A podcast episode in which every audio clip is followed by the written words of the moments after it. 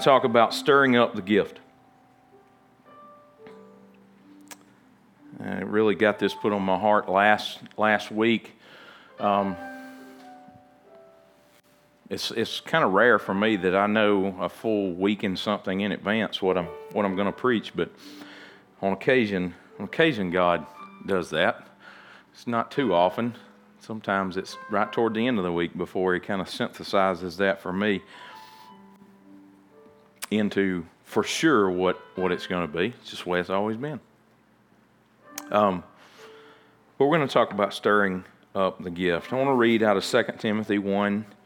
It's just one verse. 2 Timothy 1, verse 6. This is what it says. Therefore, I remind you to keep ablaze the gift of God that is in you through the laying on of my hands. This is Paul writing to Timothy. Some translations say, I want to remind you to stir up the gift that is in you. I like this. Uh,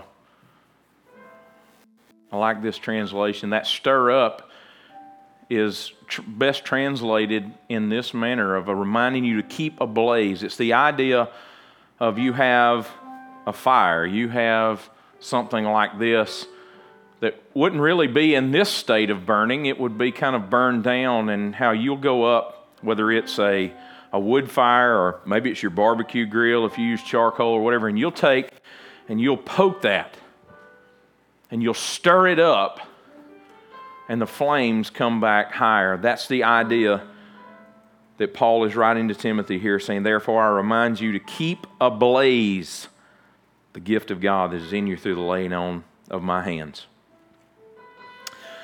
I want to pray over the word and then get into this idea of three things that stirring does. Let's pray. Father, I thank you. I thank you for your word and I thank you for who you are. I thank you for what mercy has done for me. I thank you that there's power in the blood of Jesus Christ that could be shed one time.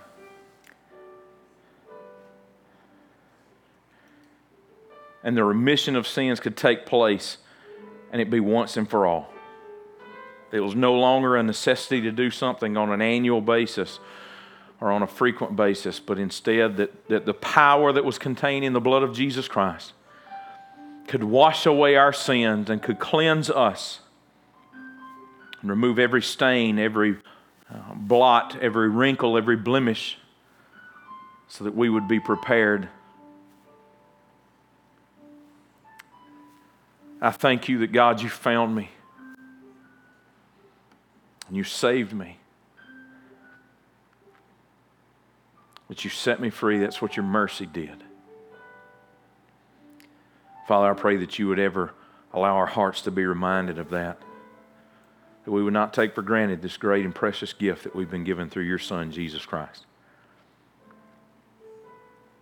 And Father, I give you the praise and I give you the glory. I pray that you will take very literally God, maybe I could ask even that you just take your finger and that you would poke the grayed out, died down coals of our spiritual heart today to set us ablaze for your cause and for your kingdom.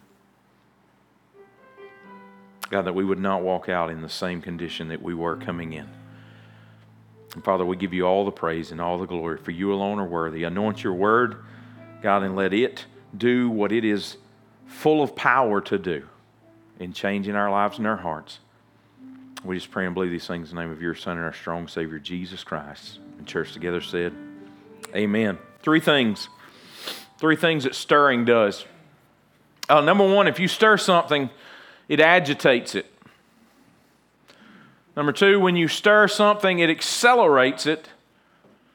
Number three, when you stir something, it causes it to be consumed. Have you ever been asleep and somebody came in and started stirring you up, particularly if you hadn't been asleep very long? Is that, that you? Anybody been there?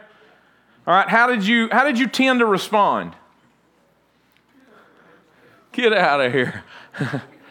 You're a little agitated, right? I mean, your, your response is that you're, you're a little agitated because it's easier to stay still or to stay in the path or state where you are rather than to get moving and to be stirred. Isaac Newton's laws of motion are going to tell us something here in a moment, but I want to give you a quick background on how we got to where Paul is speaking to Timothy. We just read out of the second, uh, the book of Second Timothy. I want to give you something out of 1 Timothy 4 and 14. Paul, writing to Timothy earlier, said, Do not neglect the gift that is in you. It was given to you through prophecy with the laying on of hands by the council of elders. So there was something that had occurred in Timothy's life. There was something that had happened that had allowed him to receive this gift. And then we saw in 2 Timothy 1 and 6 that Paul comes back and reminds him in a separate letter. He says, I want to remind you to keep ablaze that gift of God which is in you through the laying on of my hands. So there were people that had prayed with Timothy, there were elders that had prayed with him, and God had imparted to him a gift. And if you actually see the original word that's being used for this idea of gift, it's, it's charis. It's, it's a word that means grace. It's this, this gift that's, that's been put into him. And so, what is it that, that has been given to Timothy? And and that we even could see ourselves because it'd be great to, to read something, oh, isn't that awesome? Timothy had something, he had some gift of God that was in him, but what, well, how does that apply to me? You know, nobody, maybe in the church you grew up on, nobody laid hands on you and prayed over you on anything, you know, right? Because that's just a little too much stirring can't get that stirred up in church, right? You know, it's, it's supposed to be that, well, you know, we'll all just kind of pray from a distance and get our, it's kind of like our golf clap and our golf, golf prayer. You know, oh, oh, you know, just Lord, touch them. Just touch them, Lord. You know, I don't know, man. I'll just be honest with you. When, uh, when major stuff happens in my life, um, I'm not praying the golf prayer. You know, I'm not praying the, Oh Lord, I just hope that you'll just bless me. I just hope that you'll just touch me, Lord. The sarcasm is strong with this one today. that's not, you know, that's not, boy, I mean, you'll, when uh, we sing this song, Jason probably knows this song. I know Ed and Sarah know this song. We, we used to sing this song when I, when I was a kid. Prayer bells of heaven, oh, how sweetly they ring. Carrying their message up to Jesus the King. Man, I mean, you know, because I always think about somebody. I think about, you know, when, when you have that old bell tower and, and what happens when somebody, you know, wants to ring the bell, you know, back in the day. When you had that rope, man, you started pulling that thing and you got that bell to swinging, and all of a sudden that thing will dong, dong. You had to put some effort into it. Makes me think about the Bible says, you know, that the, that the effectual, fervent prayer of a righteous man, fervent, white hot, serious, sincere, passionate, got some gumption behind it. You got some feeling behind it. You're connected into something. You know, when it's us and we're praying for our situation, we get emotionally connected to it. We get in and, and we will stir that thing up because it impacts us personally. And so we, but you may be praying like you had never prayed. I used to hear the saying, you pray like your shirt tail's on fire. People say, oh, well, is it necessary that you pray like that to get God's attention? Absolutely not. It's not. And you can pray and never speak a word and get God's attention. You can, you can just, just imagine it in your mind, and, and God hears, God sees, God knows. But I'm just not going to ignore the fact that when stuff happens, and when things occur, it stirs us and it moves us. That's why you can be watching something on television and you could see something that hits closely home to something that's happened in your life, and you don't even know those people, you don't even know that real situation, and it will move you emotionally because it connects to something down deep in us in the way that God has made us. So, in the same way, that things move us in an emotional way that we view kind of as positive and it brings a tear to our eye or whatever. Somebody stirs you up, it can agitate you. Why? Because it's easier to stay still than it is to get into motion. So here's my little Isaac Newton that's going to help us today. Isaac Newton and the laws of motion. Not wanting, you know, just giving you a little science class today as part of church. How about that? Just in case anybody wonders whether we think the church and science have to be at odds with each other, I'm going to share some Isaac Newton with you today. Isaac Newton's laws of motion state the following The first half of the first law says this A body at rest will remain at rest unless an outside force acts on it. It's pretty simple, guys. This candle has not moved the whole service. Right? It's been right there. It's not going anywhere. It hasn't all of a sudden didn't move down to that end and enjoy the worship service and kind of make its way, you know, singing this little light of mine. It didn't do it. It didn't do it. Not gonna let Satan snuff it out. It didn't happen. It hadn't been moving back and forth up here. Let it shine, let it shine, let it shine. It would be waving you know? Didn't happen. Why? Because a body at rest will tend to remain at rest unless an outside force acts on it. Something has to be done to cause that thing to move. The second part of that first law says, but a body in motion at a constant velocity will remain in motion in a straight line unless it's acted upon by an outside force.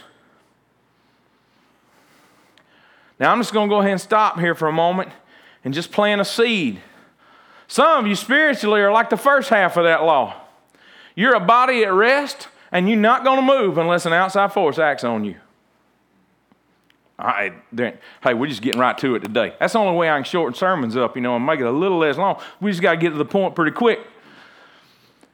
Some people spiritually are a body at rest and they will remain at rest unless an outside force acts on them. And the interesting thing is, they resist the outside force.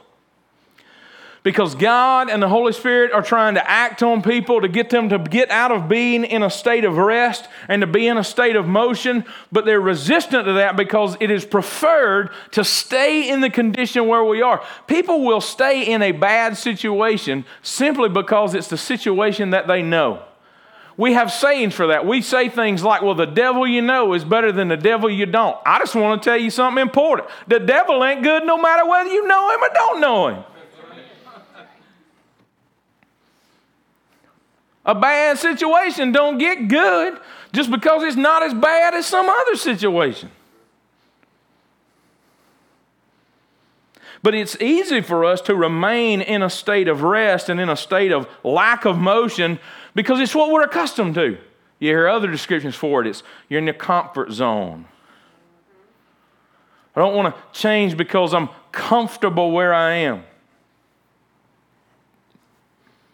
The second law, Newton's law of motion, the second one says if an unbalanced force acts on a body, that body will experience acceleration or deceleration, that is, a change of speed. Here's one for you. You ever been walking behind your kids? Now, the kids won't, they'll just have to be the receiver of this one. You ever been walking behind your kids and, and you, you're doing single file or something like that? You're trying to go through some space and you're wanting them to hurry up and you're going, hey, y'all speed up. Hey, speed up. What do you need to do sometimes to speed them up? Put a little SWAT. You need to bring the SWAT team out. You're a little SWAT team. Somebody talking about pushing them. You don't push your kids. you just spank them. but you know, and what happens? What happens? I mean, our dogs are that way sometimes. You know, you walk along behind them. You know, if you got the end of the leash, you kind of, you know, let's go, get on. I ain't talking about like beating on them or nothing, guys. I mean, but and then whoop, whoop, whoop. See, a body that's in motion, when it has an unbalanced force, in other words, something happens to it that is greater in speed than what it is, it'll cause it to speed up. But then the reverse of that is true as well. If something begins to drag down on something, it is at a slower speed, then it will cause deceleration in that body. A lot of people are that way in their spiritual lives. They're going along, and God will send someone or something into their life that kind of, it'll kind of give them a, a kick on the hindquarters, and it speeds them up in life. But then there's other things that we allow into our lives that they come along and they begin to drag us down and they begin to decelerate our spiritual life and begin to bring that thing almost into a state of lack of motion. Stirring yourself up and stirring up the gifts that is in you will cause agitation. When you when you reach and swat your kid and you get them to speed up and go on, you know, it's not like they turn around and go, "Oh, thank you, Dad." Right? Oh, thank you, Mom. Thanks for giving me a little bit of a swat there to get me, because you done told me five times to speed up, and I just started dragging and slowing down. You know how kids do, they start dragging a leg or something. Ah, you know, they act like they're, they ain't got any bones in their body. You know how they start, they start doing the, and you're going, man, you better, you better get up, pick it up, you know. Thank you, Jace. Thank you, Dad. No, you know what? They get that look on their face, right? See, see, stirring up causes agitation because there was some friction. There's a little bit of friction that occurs that causes some agitation. When you begin to stir up things in your life, it will cause agitation because it's an unbalanced force that's creating acceleration into your spiritual life or more rapid movement in your spiritual life. Most importantly, within the grace that is in you.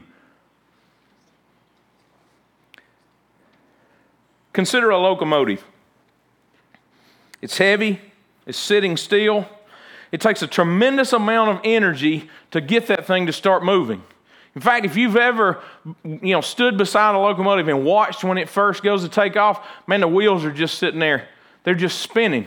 And that thing, I mean, man, it's got those little bars on the sides, you know, it's connected to the to the different wheels, you know, looking at the old ones.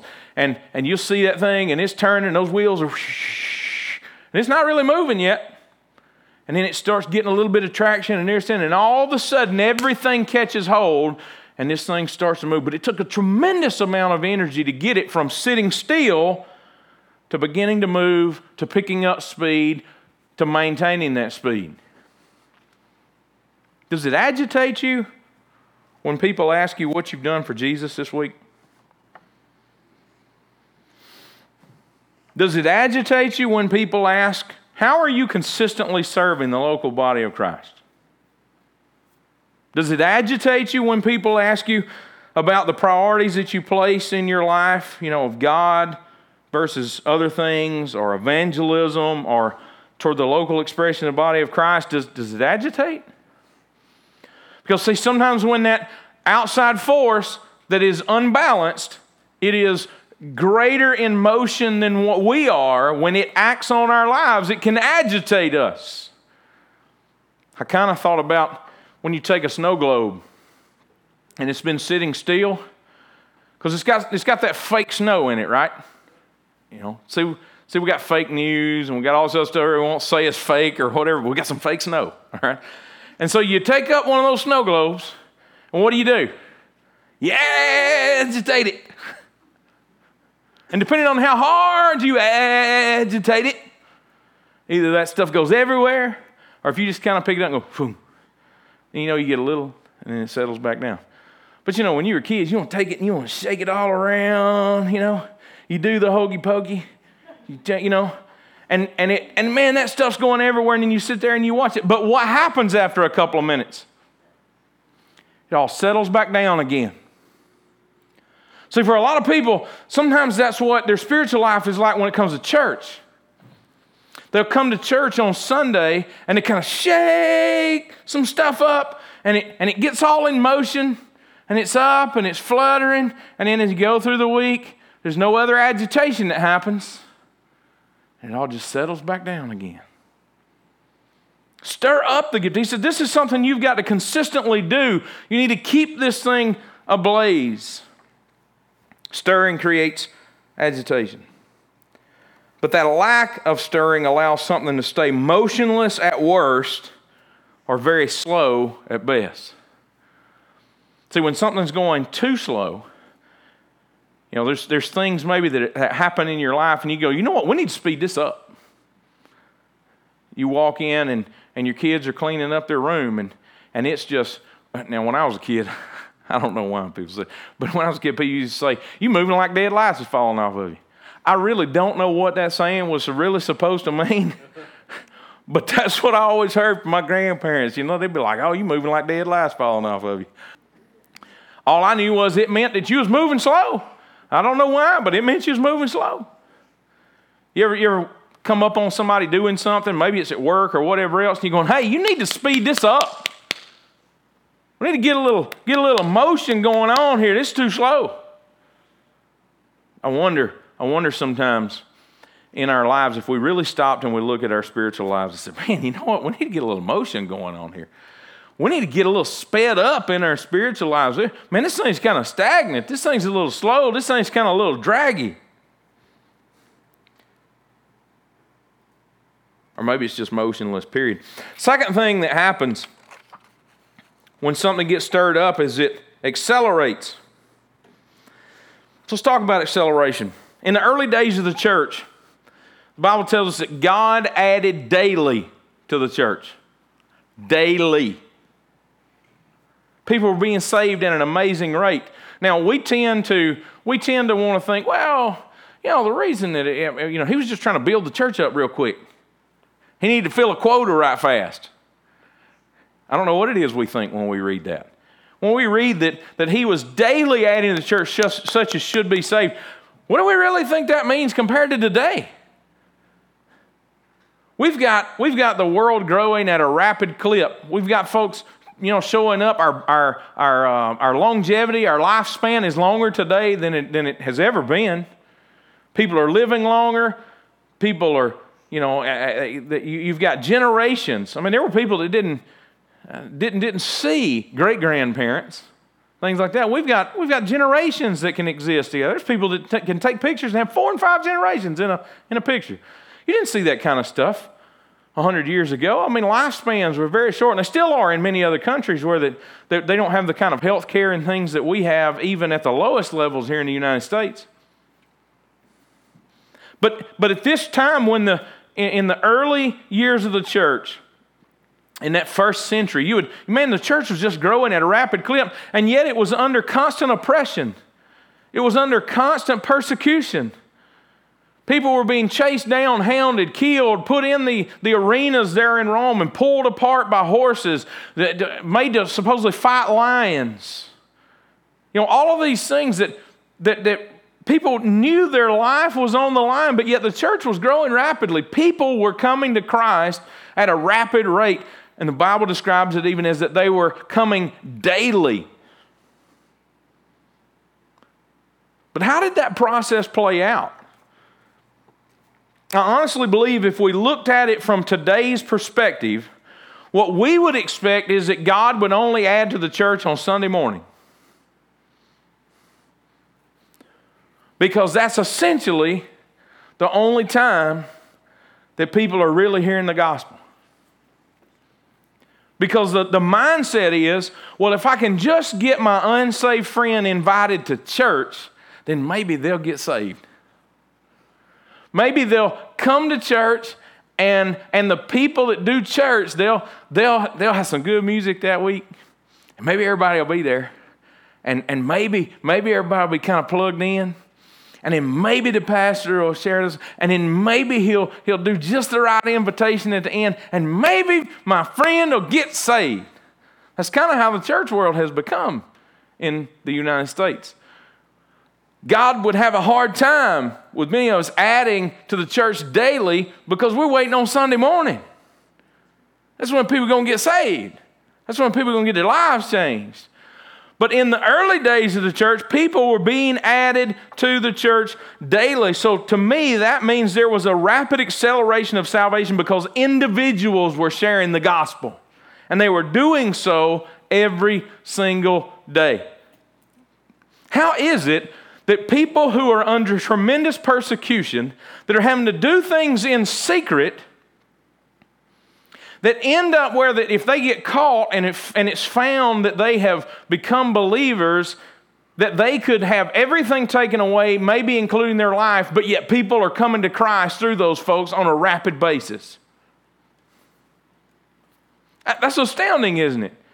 That the church in China and places like this, where it's illegal, you're not supposed to be doing any of this stuff, but the underground church is thriving and people coming by the thousands to, to Christ because of the message of the gospel going out in individual people. But yet these folks can't do what we can do.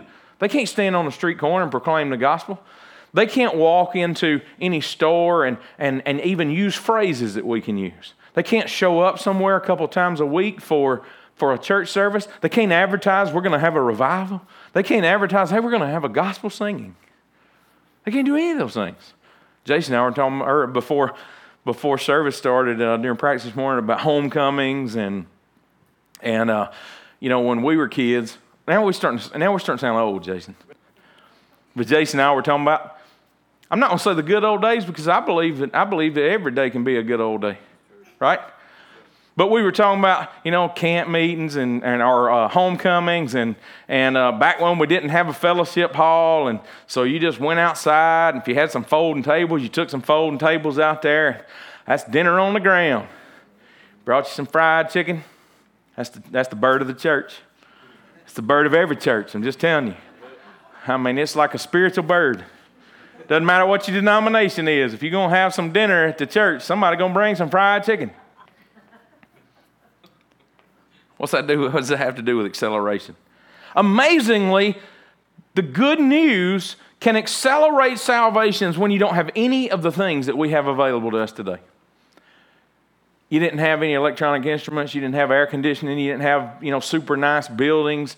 You, you, you didn't have any of these things. You didn't, you just, you just had the bare minimum of things. And in some countries, you can't even have any of that stuff. People got to spend all day trickling into a place so that they can have a gathering that night where they can sing at about this level because you can't be identified throughout the day that, hey, there's people congregating. There's 40, 50 people going to congregate in this one place and don't have a Bible. Somebody's just tried to memorize stuff because they saw a Bible one time and, and they're going to share the gospel, and yet people are coming to Jesus Christ.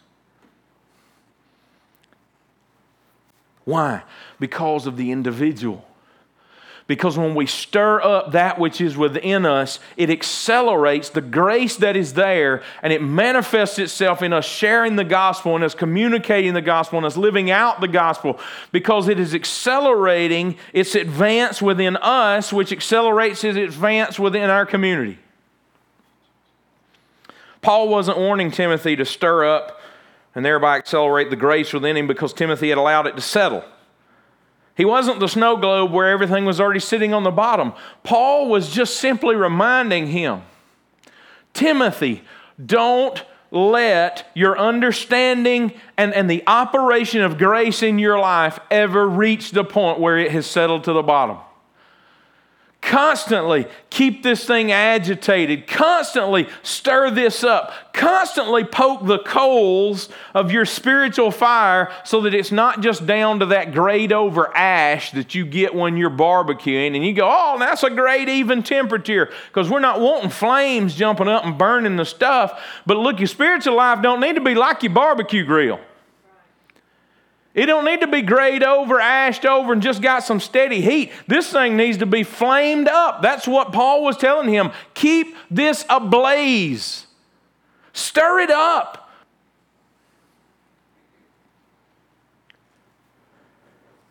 What would this place look like today if we'd all stirred up the grace within us every day this week?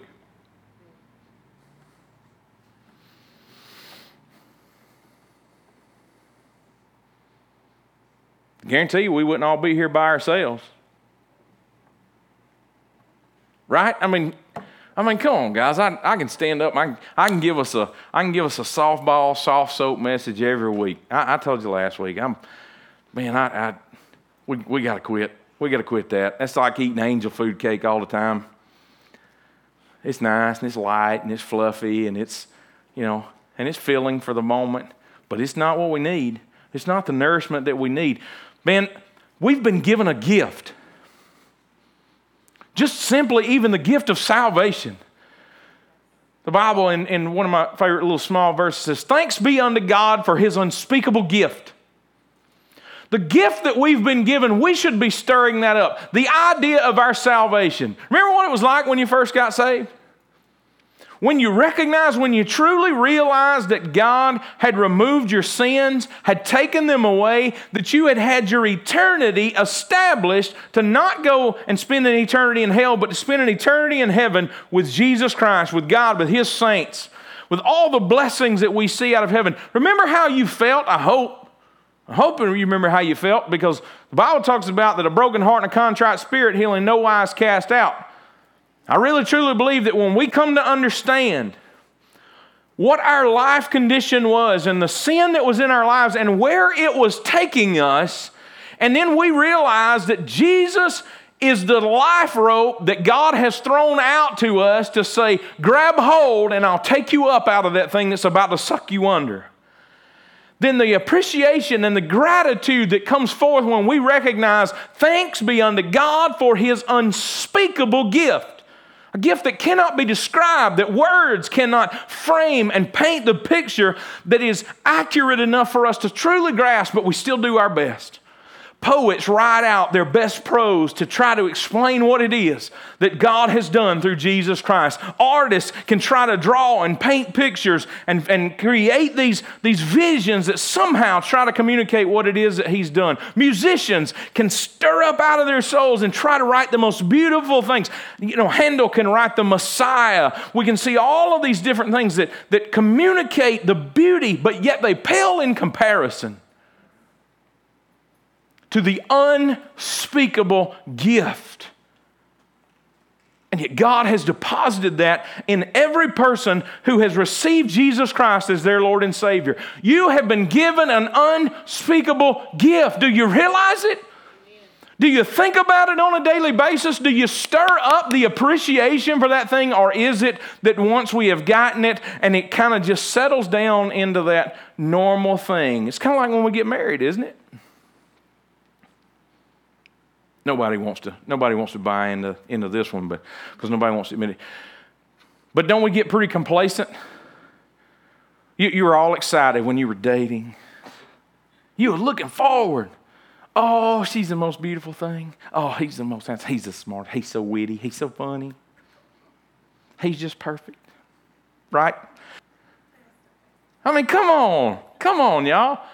We know what it's like to be emotionally invested in something, and, all, and then we also, probably most of us know then, after some period of time, you go, oh, but see, but then it turns into a choice, and it's, all, and it's not all that lovey dovey stuff and all that. Yeah, we, we tell ourselves that, right?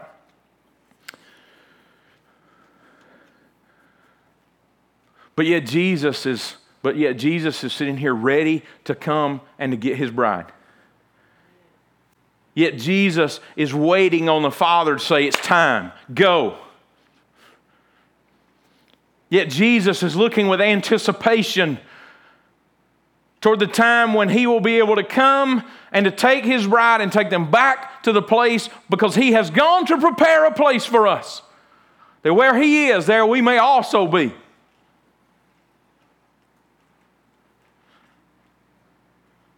What would this place look like today if we'd all stirred up that grace within us?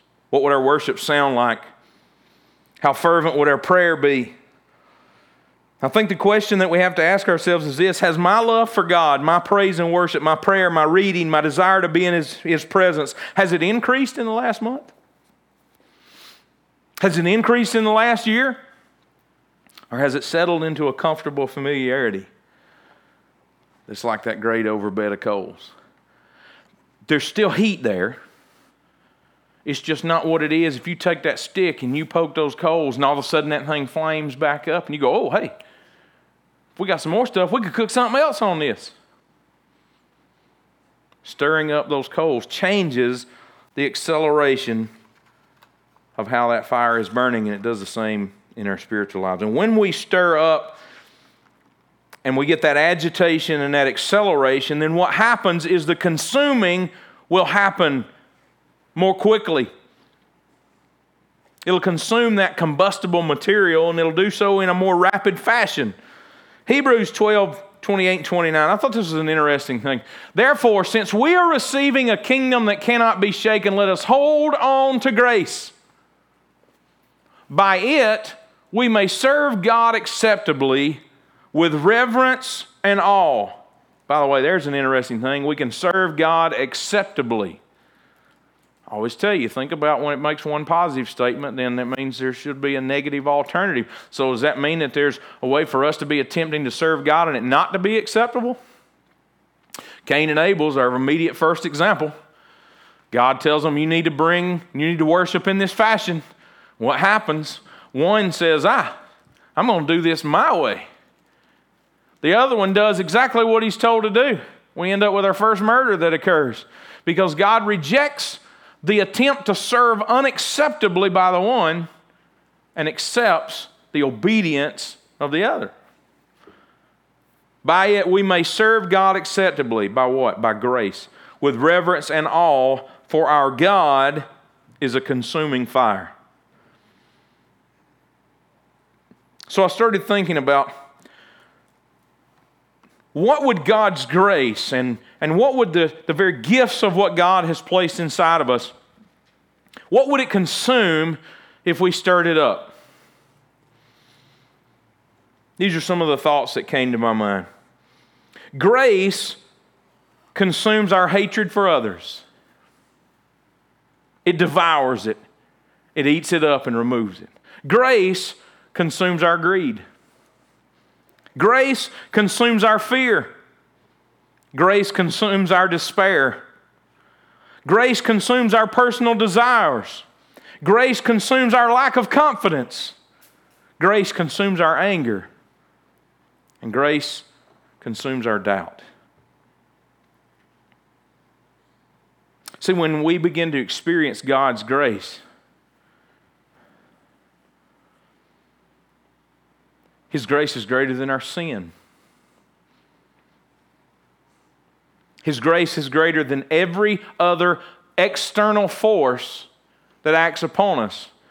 And I think we need to understand something. We say, well, that's just something in me. No, I, I, I, absolutely disagree with that. What is in us is only there because it came from the outside and externally influenced us and we embraced it.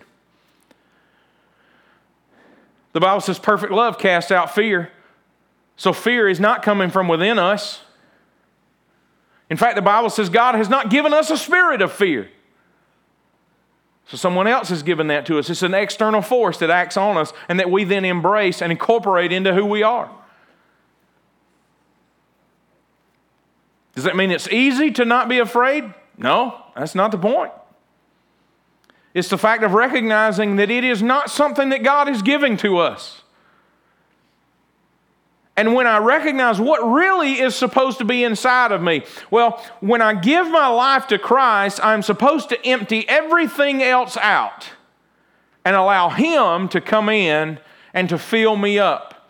He's not there to be a, a co renter, He's not there to co rent with fear, He's not there to co rent with despair, He's not there to co rent with hatred or with greed. He's not there to be a, a co renter with our personal desires or our doubt. Instead, he wants to consume all that is in us because he is a consuming fire. And what does fire do? Fire will consume, consume and purify. It will remove things that are not supposed to be there. Fire will, in, in fact, the Bible even uses this illustration when it talks about how we build on the foundation in our lives. It says, because those things will at one point will be tested as if by fire. Those that are built with wood, hay, and stubble, when their works are of that, says those things will be consumed. They'll just be burned up. Why? Because God's consuming fire. It says, but, but those that are built with, with gold and silver and precious gemstones and those things, those things will endure.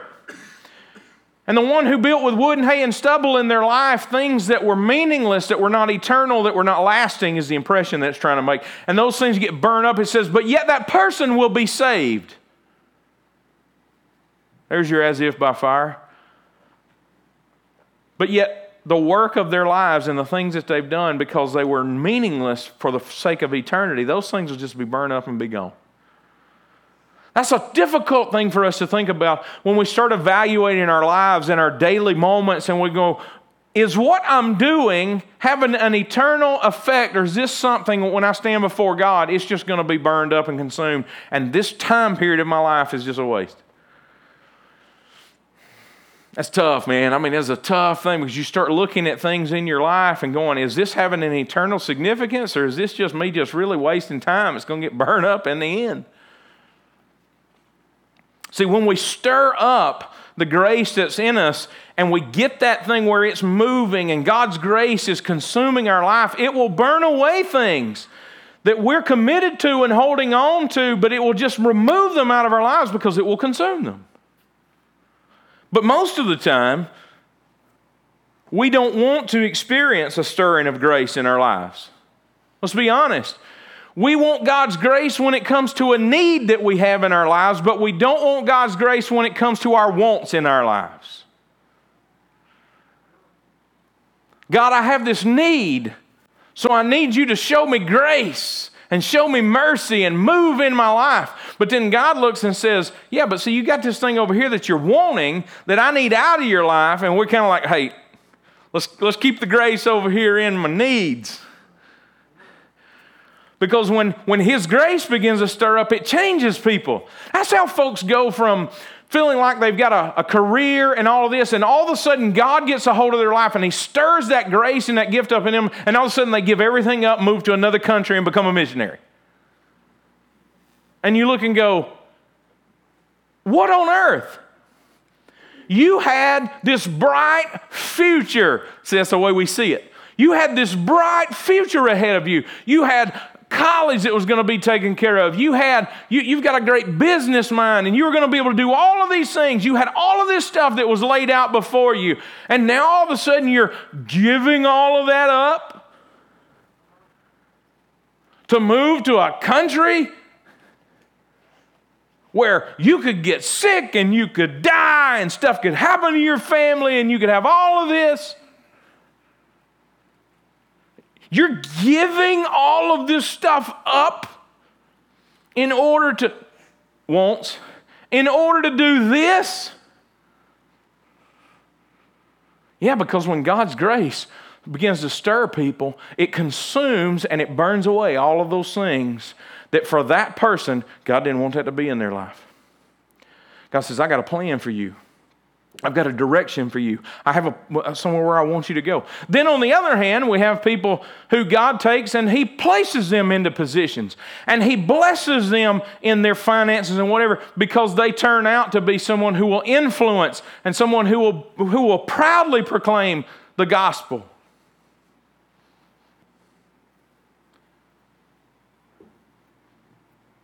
Many people just don't want to give up the things that would be consumed by grace if it was allowed in their life. Maybe you got some of those things in your life today. Maybe the gift within you has been relegated to a faint glow instead of a roaring flame. I want to offer you an opportunity to change that today. These guys are going to come up because they're going to sing a song here in just a minute. But I want to give you an opportunity to change your life today. Let's just get to it.